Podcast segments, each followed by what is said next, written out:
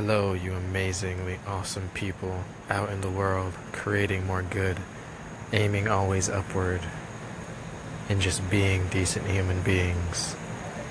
Thank you. Today was a day. Whew. Learned a lot. Really, uh, in a retrospective or reflective state right now so many things happened that transformed my perspective, validated ideas that I've been working on, connected new people.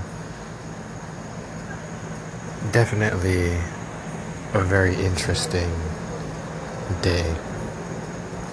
But tonight, I actually want to share with you guys a few thoughts around why it's important that you aren't alone with your goals. Most people, and I'm one of them, like to move in silence. Like, I don't like to announce my goals. I don't like to brag on this is what I'm gonna do. I like to talk about what I did, what I learned. And in a recent accountability chat that a few friends of and I are in, we started talking about goal setting and why it's important to have people that will keep you in check to make sure that you get those goals. So, as you pursue life, as you go about creating good, as you're aiming always upward, even on the days when it feels like it's just downright difficult to do, I want you to think about who you have around you. Are they people that are uplifting?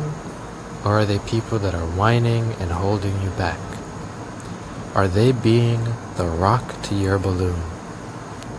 And if so, even if they're nice people with great intentions, it's the sum of their actions that dictates eventually who they are and who you are.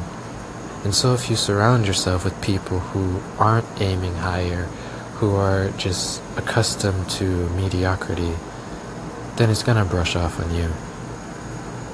The second thing that I really wanted to touch on is you never know whose life you're going to make a difference in. Now, it's easy to look and say, no one's noticing what I'm doing. What I do doesn't make any difference. Bad stuff's to happen anyway. But that could never be more far from the truth.